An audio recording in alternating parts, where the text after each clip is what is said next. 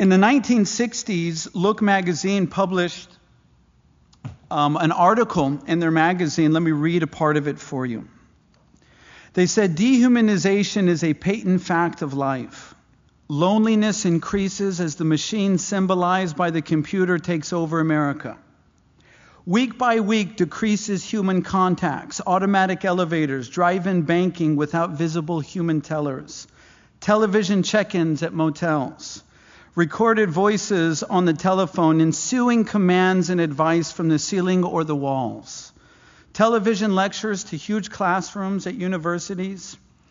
My own pessimism, writes the author, is linked to the machine's relentless march across the land, mutilating the green hills, paving the valleys, fouling the sweet air, contaminating the waters, and forcing people to spend their working hours tending to the very mechanical, mechanical contrivances which are supposed to serve us.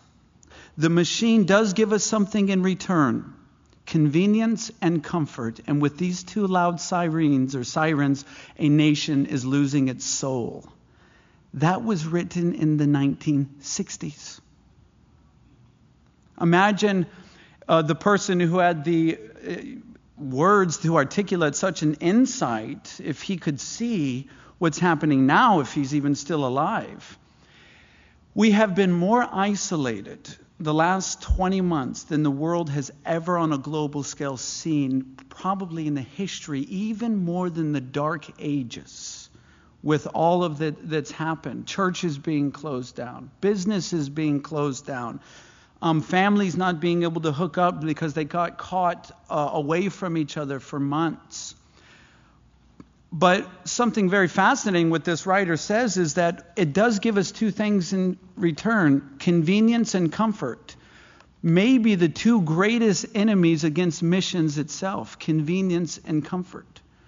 When my wife and I were flying um, into America a couple weeks ago, one of the Kenyans who was working at the airport, one of the, you know, um, the, the guy who checked us in, said, We have seen hundreds of missionaries leaving the mission field the last year.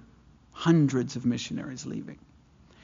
And we are really going to have to, to, to hit a whole new level of mission mindedness, not just obviously around the world, but even right here as a Christian being missions minded because everything is so uncomfortable.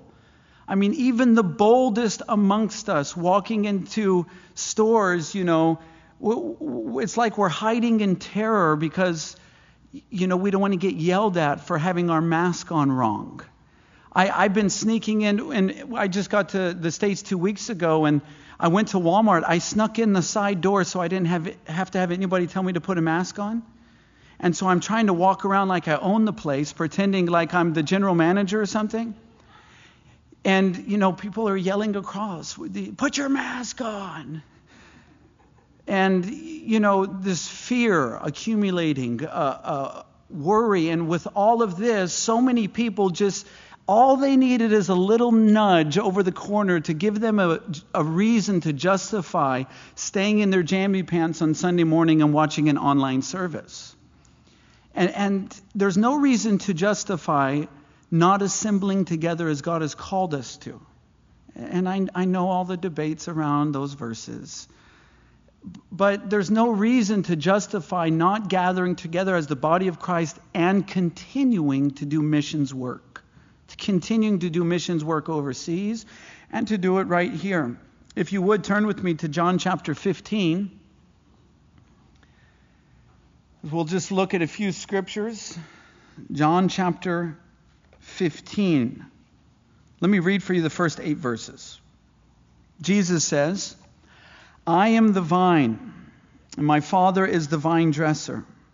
Every branch in me that does not bear fruit, he takes away, and every branch that bears fruit, he prunes, that it may bear more fruit.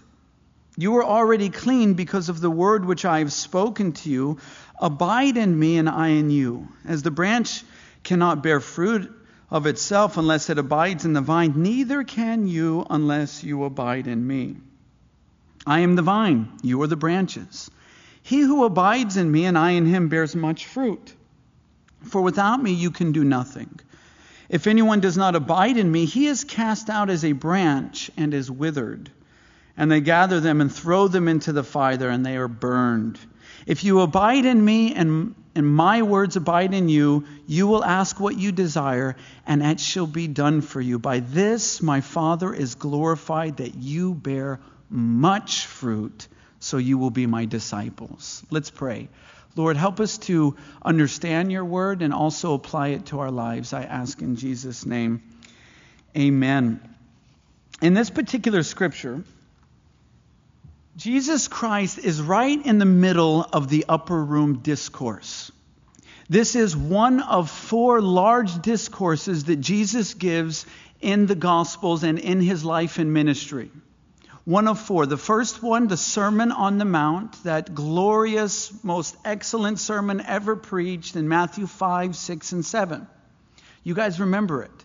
It is, it's, it's this amazing revelation, and it's completely authoritative. In fact, at the end of it, it says they were in awe at his speech because he was one who spoke with authority. It doesn't mean he was charismatic, it just means the truth that he shared and the, the amplification and clarification of the Sermon on the Mount was clarifying another sermon given on another mount. It was the sermon that Moses gave on Mount Sinai. And they messed that one up bad, didn't they? I mean, they got the Ten Commandments, and they're like, if you do this and do that and do this, then you can be right with God. And they really messed that one up. So he was clarifying that. Um, nobody's right with God on their own. Even if you lust after a woman, you've committed adultery, or you, you, so on and so forth with murder. And that was the first one. Another one was the kingdom parables, that several chapters where Jesus gives parable after parable after parable. And then the third one was um, the sermon he gave on the Mount of Olives, the Olivet Discourse, several chapters, or, or that whole chapter in Matthew chapter 24. But here is the upper room discourse. It is chapters 13, 14, 15, and 16. And chapter 17 is that prayer after that upper room discourse. It is unique because the other three were given in public. This one is given just to the 11 disciples. Um, it started out with 12 in the night. You remember they went to the upper room. Judas was there. Then Satan had entered Judas. And right after Satan enters Judas, Jesus says either to Satan or Judas or both of them, Go do what you're going to do. And Judas goes into an eternal darkness. He would hang himself before the sun rose the next morning. And so it's just the 11. This is unique because it's just given to them in private. By the time John 15 happens, they have already left the upper room. They're walking down to the garden and they're passing the temple. They'll walk out the gate um, and then they'll cross over the Kidron that was filled with blood because of all the sacrifices during Passover week. They would uh, lead the blood out with thousands and thousands and thousands of animals, and it would go down to the Kidron. Jesus is talking about how he's the Passover lamb right as he steps over the, the river. But it's likely that Jesus, as he was starting John chapter 15, that either on the temple or one of the gates, that there was a vine going into the nation of Israel. And that's how he begins this chapter I am the vine not the nation of Israel. You can be plugged into the nation of Israel and bear no fruit. And obviously that's true because of the Pharisees and the Sanhedrin and all those who, you know, weren't of Christ and didn't believe in Christ. And so he begins, I am the vine, and you are the branches. Without me, you can bear no fruit. If you need a title, if you're a note taker, uh, today's message could be titled The Nature of a True Missionary. The Nature of a True Missionary. And the answer is easy. It's not complicated, and I won't wait to the end to give it to you. Um, the nature of a true missionary is somebody who bears fruit. And, and, by the way, the word missionary could be synonymous. You could just replace it with Christian. The nature of a true Christian, the nature of a true believer, or the nature of a true missionary is, as it's been said before, um, that we're all missionaries. If you're a Christian, you're called to missions. Missions at your workplace, and or whether it be missions in Africa. And I'm not going to talk a lot about Eldoret today. If you want to talk to me about it afterwards, come and, and, and give us all your money. We'll appreciate that. Okay, kind of. Um, actually, give the guy in Russia all your money. I mean, they're in. Did you see the map up there? The, like you have all of us like piled up in tropical weather, and then Russia is above everyone. It's it's amazing. I'm impressed with those people. I'd rather be called to Africa though than Philadelphia. So you guys are the true missionaries. Though I, I can re, I, I do feel like I fit in here at Calvary Chapel, Philadelphia, because I'm a I'm an ex heroin addict, and I think that's like 50% of the church membership. And, and so the nature of a true missionary is fruit bearing. And, and I just want to focus on this one thing that it, it should be very noticed here in this passage of Scripture is that there is a progression of fruit. You have just fruit, you will bear fruit, Jesus says. And then he goes on to say, as you continue to abide and mature in abiding in Christ, that's being in the vine, you will bear more fruit. And then the progression goes even further towards the end of their, uh, uh, the section we read, and you will bear much fruit. And I think there's a tendency amongst believers. I, I don't think it's like, like theologically we would just say it out loud, like, hey, this is, you know, the fruit uh, is, you know, church people you know, just just members and um, who go to church, but they work out uh, eh, eh, you know, secular jobs and it's good and they do great work. And then more fruit can be like the pastors of churches who are doing counseling all week long and they're with people.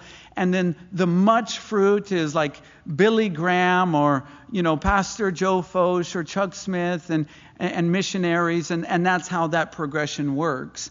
And by the way, that's not at all what Jesus is about. That, that, that's not his thing. That there is fruit that happens that can be so big amongst all people of all walks of life. Jesus never says in the New Testament, you know, fruit is for, you know, just church members, and then more fruit is for the pastors, and much fruit is for the third world missionaries. I just want to let you know, many of us third world missionaries are just there because we couldn't hack it in ministry in the United States. All right? You know who you are. No, I'm kidding. They're all great here. It's different. They're all wonderful. My wife said, please don't embarrass me before you go up there. It's true. And, you know, Jesus doesn't look at fruit that way. He doesn't look at fruit as who has the, the you know, the most people who's been born again, the most people who, are, who has the biggest church or the largest crusades. That's not how Jesus views our lives. There was a, a time when I wasn't saved, and um, my my mom had got a phone call. She was in a in a nice restaurant. I actually I think I shared this story one of the times I um, was sharing a testimony here. And she had got a, a phone call that I had overdosed on heroin. And being a, a, mom who loves me, she went into the, the restroom. She was crying, trying to compose herself. It was a nicer restaurant, so there was like a, uh, uh, somebody who tended people in this bathroom. They had like towels and lotions and, you know, whatever, perfumes. And she went to my mom, this old lady, and she said to my mom, she said, What's going on? So my mom told her, My son's a heroin addict. He'd overdosed tonight. He's being rushed to the hospital. We don't know if he's going to live.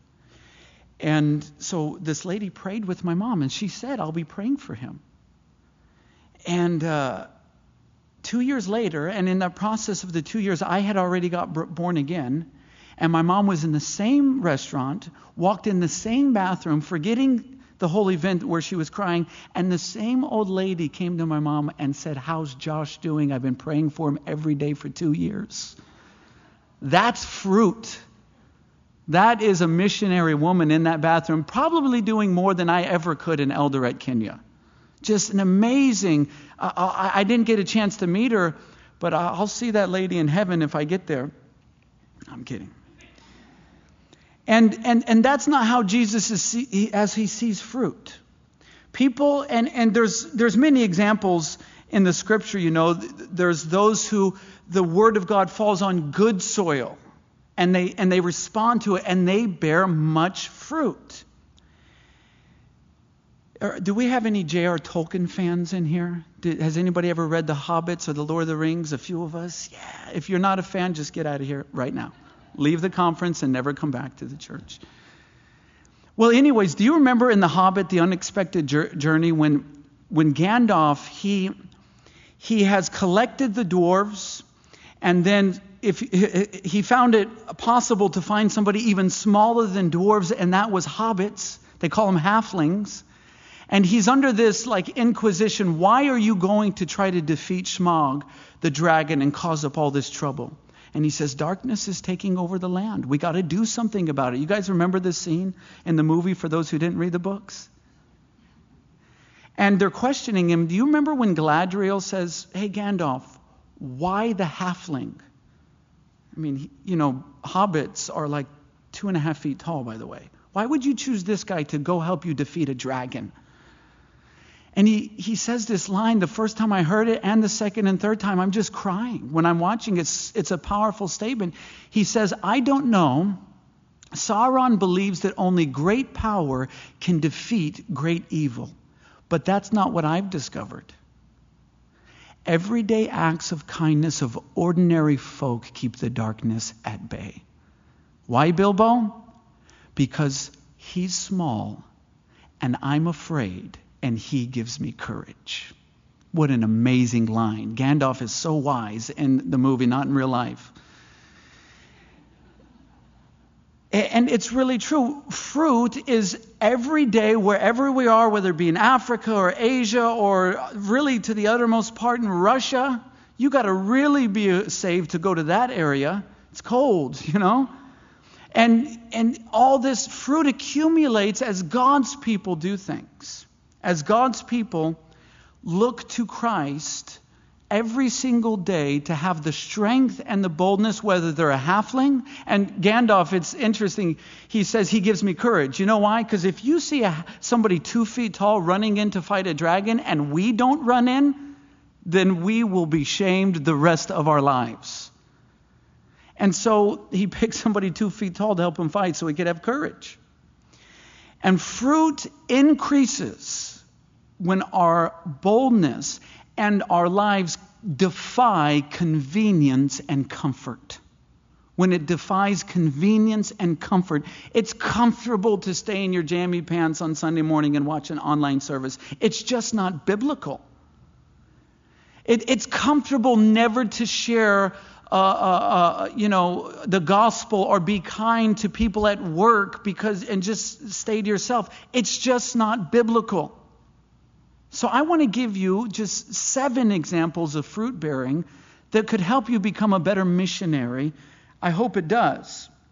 Number one, fruit is resistance and resentment towards sin. Resistance and resentment towards sin. Proverbs 8:13, "The fear of the Lord is to hate evil, pride, and the arrogant and evil way." The fear of the Lord is to hate evil. The interesting part about that is that we have evil in us. I mean, do you guys remember, for, for those who didn't get born again, like when they were really, really young, which I wish I would have? I was 21 when I got saved. And do you remember when those of us who maybe got born a little later that you had no resistance or resentment towards sin inside of you? You just, you didn't feel bad about any of your sin.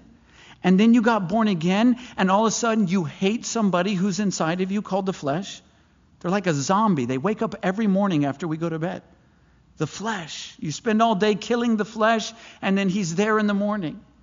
So there's a part of us that we must hate. It's the evil that would, that would exalt itself against the nature of Christ living in us, represented by the Holy Spirit and you resist that. And when you do that, and the rest of the world is saying no, or excuse me, saying yes to sin, you're at your workplace or you're on the mission field, you know, saying no to sin. And people notice that. I went to a public school in, in St. Louis, Missouri when I was growing up. I was a messed up kid. I started doing drugs when I was 11. And because I was in a public school, it was a big school, I don't know why my mind worked this way, but I thought everybody smoked pot. Did anybody who was a druggie ever think that? Like, who didn't smoke pot? There were, it was strange. Now, I didn't think they were like weird or anything, but I remember talking to a guy. I, I barely remember anybody's name from high school, but his name was Alan Hughes. And I was like, hey, dude, I'm going to smoke a joint after, uh, after class. You want to join? He's like, no, I don't smoke pot. And I'm not kidding you. I was like, huh, what's that like? I mean, you've never smoked pot? I thought everybody did. I, and I, I was intrigued. I said, Can you tell me why you don't smoke weed? I mean, don't worry, be happy. You know, that was my mindset. And he said, Well, I'm a follower of Jesus Christ. We were in uh, 10th grade. And I'm saying, You're telling me you say no to, to pleasure because of Jesus Christ. That's interesting. I didn't make fun of him. I didn't think bad of him. I just knew that when he was saying no to the world, I was saying yes. And it really affected me. It's like this guy does not care at all that the rest of us are having a good time with our sin, and he is walking with Jesus. It bore fruit. He was bearing fruit as a missionary in a public school at that time. Incredible fruit. Number two, Fruit is an attitude of the Spirit of God working in and through us. Galatians chapter 5 says, Do not fulfill the lust of the flesh. Walk in the Spirit, and you will not fulfill the lust of the flesh. And we see that the fruit of the Spirit is love and joy and peace and patience and kindness and all these things. Those of you who work in secular workplaces, can't people drive you nuts at times?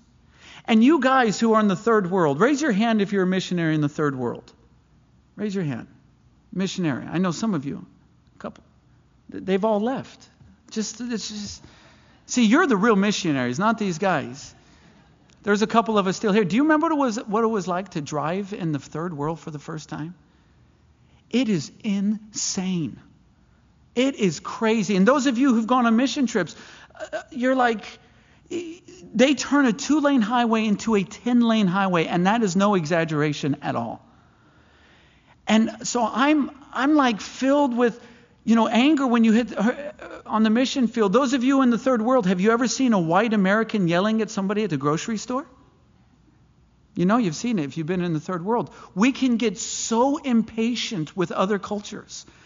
And and listen, I wish I could say I never lost my, my, my temper. Just it's not our culture. It's insane. But nowadays, because I am more part of their culture in many ways, I walk over and like, who's that crazy white person yelling at the teller? I, I get people, I've been driving around in America, they're mad at me because I'm driving like a Kenyan, you know? Literally, like, don't worry, be happy, without smoking a joint.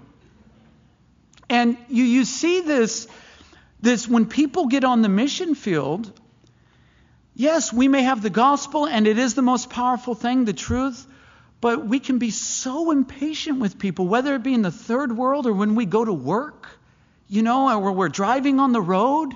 I had somebody flipping me off last. I shouldn't do that. Stay down. I had somebody flipping me off in America. They were so mad at me on the road. I've never seen road rage like that in all my life in the third world. You can cut somebody off and hit their car. They'll get out and be like, hey, and seriously, eh, this guy's flipping me off and cussing him. I'm like, man, I'm sorry. Forgive me, you know. They really taught me patience in Africa. They do things slower. They say that Americans have a watch and Africans have time. And you, you see that if you were to go in whatever mission field you're at, at work, and you're impatient with people, you're not going to bear a lot of fruit you're not going to bear fruit. You know the word, the Greek word for patience is hupomone. It means to bear up under a burden. At your workplace, on the mission field in the third world, wherever it is, you have to bear up a burden and be patient with the people because God has been so patient with us. So, fruit is an attitude of the Spirit working in and through us. You will bear fruit when you're patient with people. Number three, fruit is a sacrifice of praise to God. Hebrews 13:15.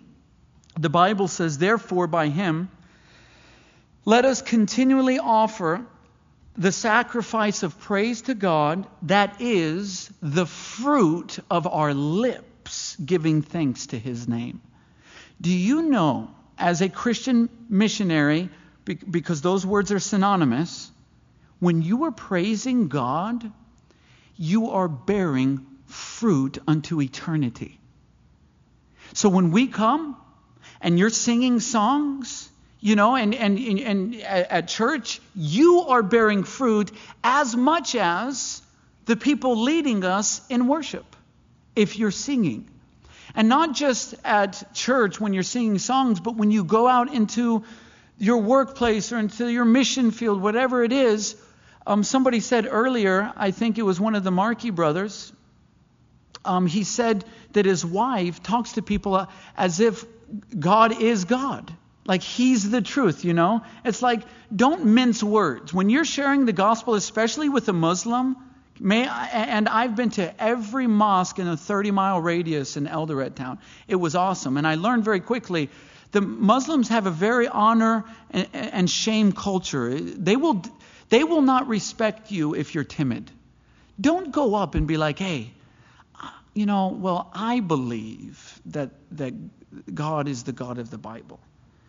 The God is the God of the Bible, whether you believe it or not.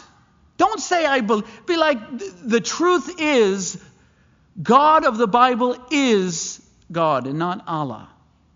And, you know, be careful and be respectful, but don't mince words. You know, when you're going out praising God in the workplace, when somebody's telling you about something good that happened to them, be like, ah, oh, praise God for that. It doesn't matter if they're an atheist, a Hindu or Muslim or whatever they are.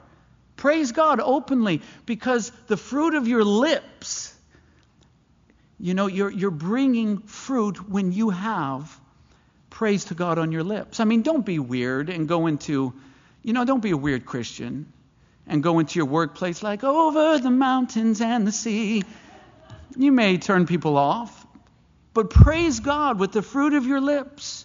And remember this, and this is good for us at Calvary because we go through the Bible. Praise to God is confined to the divine revelation through Scripture. The more you grow in the grace and knowledge of Jesus Christ, to him be the glory both now and forever, as the Apostle Peter said, the more you will have fruit as you praise him on your lips. Praise God for being Jehovah Jireh, the provider. Praise God for this. So, the more Bible knowledge you have, the more fruit you can bear as you praise Him on your, your lips. And, and listen, knowledge doesn't always puff up, by the way. Knowledge puffs up when you're prideful. But as a humble servant slave coming to Jesus Christ, you're supposed to grow in the grace and knowledge of Jesus Christ so that you have more to praise Him over and have more fruit to bear as a missionary called by Jesus Christ. Number four, fruit increases when we give to those in need. I live in the third world. And there are people, I can go out and find people who haven't eaten in a week all the time. And it's awesome being in that, that atmosphere. It's just wonderful going out and be able to give. But you guys know here in America, people still have needs. People may be more down and out. Yes, America is wealthy and they have much more money than people in the third world. But guys, fruit increases when you give to those in need. Listen to what Paul says in Philippians chapter 4. He says, Nevertheless, you have done well that you shared in my distress. Now, you Philippians know that in the beginning of the gospel, when I departed from Macedonia, no church shared with me concerning giving and receiving, but you only. Isn't that incredible? Now, um, uh, there's another part to read, but out of all the churches that Paul had planted, only one of them helped him financially go plant more churches. You know that the, Corinthians weren't doing. They were too busy getting drunk at the at communion. It's like they needed money for wine, you know? The Philippians. And then he says this incredible thing. He says, None of you, uh, only you, concerning giving and receiving. For even in Thessalonica you sent aid once and again for my necessities. And then he says this thing that is incredible. Not that I seek the gift, but I seek what? The fruit that abounds on your account. I think that there's only a few people. Pastor Joe Focht could get away with this. Like if you brought a $100 bill to Pastor Joe and, and you handed it to him and, and, and he took and put his pocket, he said, You know what? I'm not even most excited that I get the money. I'm most excited for you that you gave the money. I mean, that takes a real genuine Christian. If, like, us missionaries on the table, wouldn't that be kind of an odd thing to say? It's like, listen, you just gave me $500, but you're more blessed than me because you gave the money. Thank you. That's what Paul is saying. And he is absolutely genuine. He's not being sarcastic. He's not being in any way like rude. He's saying that as they gave to him, they were bearing fruit in the kingdom unto eternity. They're bearing fruit. Have you guys ever been at work, your workplace, and you found somebody down and out? Maybe they're losing their job. That's been happening a lot lately. You can't even find people that, in fact, they're not even losing their job. They just don't want to go to work. Something that shocked me coming to America the last two weeks, there's signs on like gas stations, $500 signing bonus. It's like, babe, we're leaving the mission field. I'm going to work for Phillips 66. It's weird. So all the stimulus packages, people don't want to work anymore. Not that I'm going to reject the stimulus package, I want you to know. If we could, uh, never mind. Paul says, hey, hey, I, I'm excited that you gave, you helped in my necessity, but not that the gift made me the most excited, but the fruit on your account. When somebody's at work, guys, and you're able to do it, slip them a $50 bill or 20. Give to those in need. Help people out. You will bear fruit. You will open up people's hearts to share the gospel with them when you bear fruit in these ways. Number five, Fruit is edifying communication. Paul says in 1 Thessalonians 5:11, "So encourage one another and build each other up just as you are already doing." We are bearing fruit when we are encouraging one another with our words. You know what's interesting, and, and I'm not saying we need to be a bunch of needy Christians, but have you ever noticed how encouraged our children are when we tell them we're proud of them? Like, man, I'm proud of you. It's so funny because our kids, they, they don't hide their excitement well. You know what I mean? It's like when you go, when I go up to my son, I'm like, man, you did a good job. You're strong and I'm proud of you. He's like,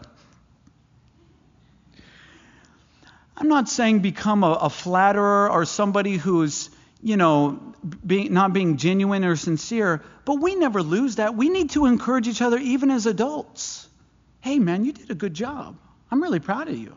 I mean, and, and point something out. I mean, we, if they get a big head, who cares? I always hear Christians like, I don't want to say you did a good job to give you a big head.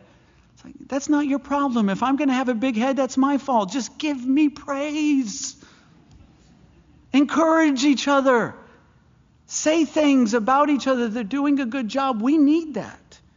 One of um, uh, kind of, I think he's a non-Christian who I've been enjoying listening to the last year is Jordan Peterson. Anybody listen to Jordan Peterson? He's like a modern day psychologist from Canada who is so he's so he's such an outcast because he basically says as a psychologist as a counselor that people are responsible for their own actions. That's his premise. And if you believe that in secular psychology, you're, you might as well, you, you're going to be thrown to the gutter, man.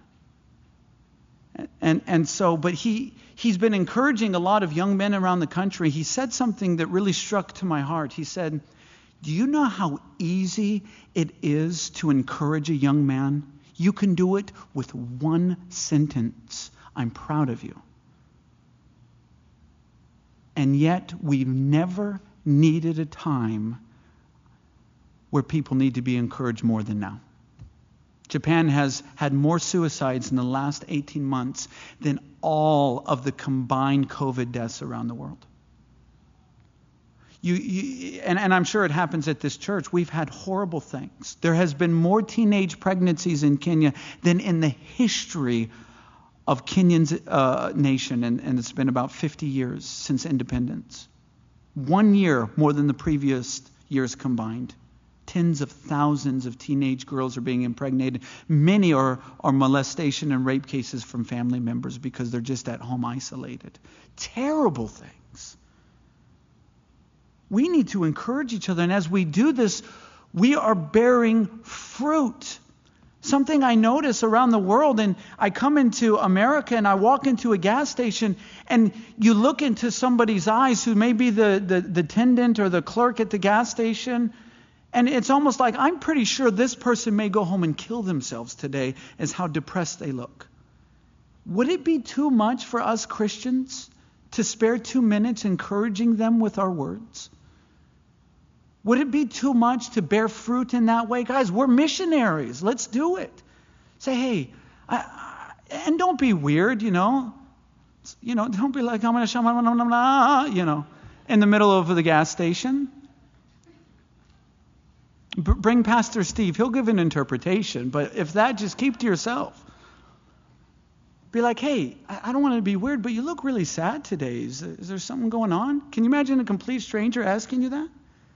There have been such dark times. And oh, the, the first speaker, he, he said that he can't even believe his wife is still sane after going uh, that whole, what was it, a year or, or many months? She didn't even leave the front door.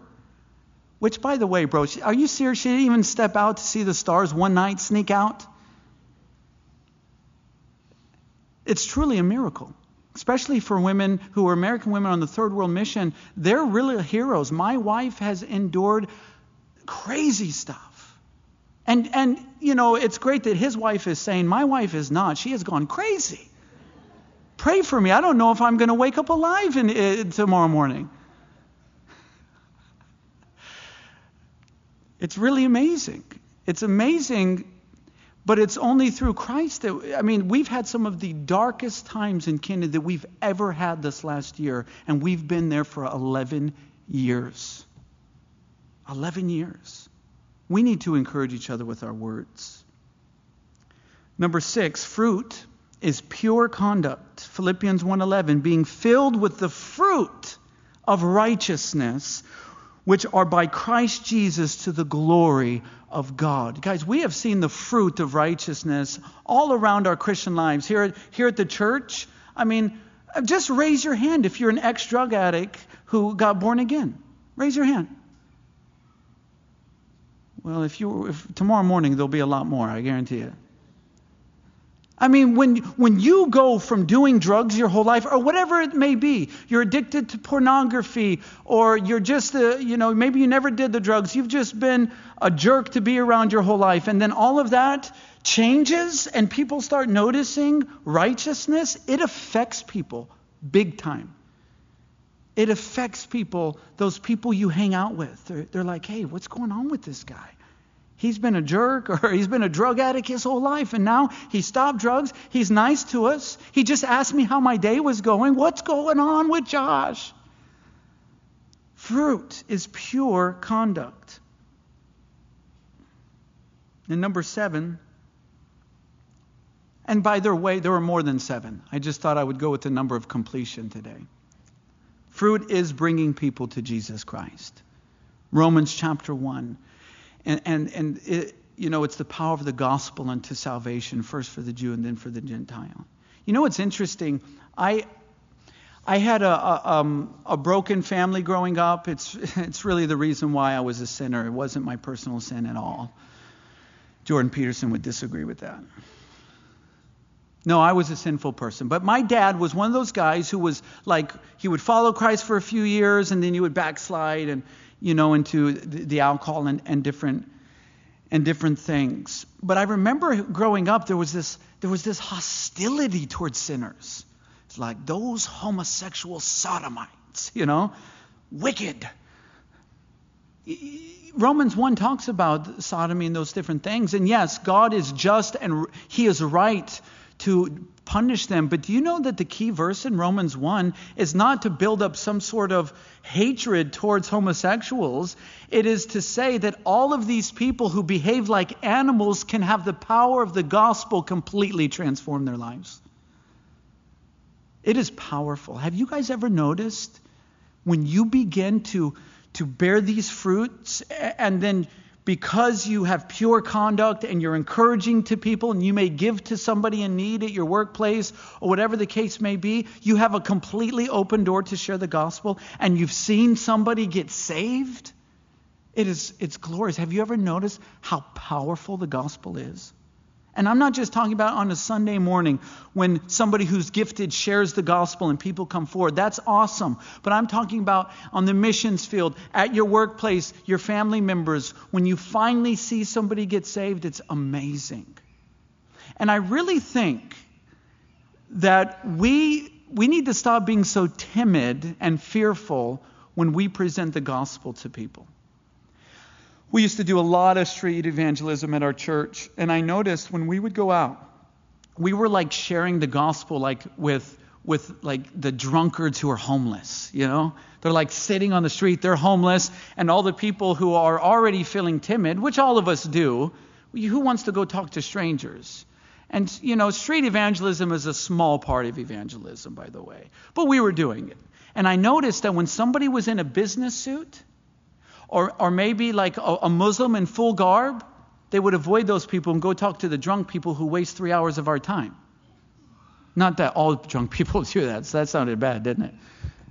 Just 90% of them. No, I'm kidding. And, and they were afraid. Listen, there's no reason to be afraid. Even if somebody's a multimillionaire, they need Jesus Christ, and the gospel is the power unto salvation.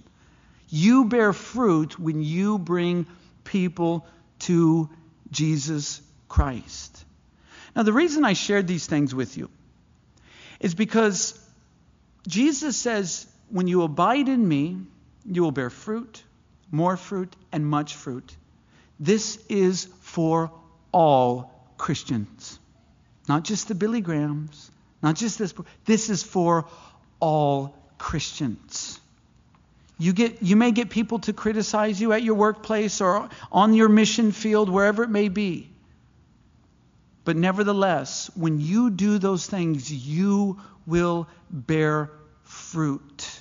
Fruit, more fruit, and much fruit because the gospel is powerful.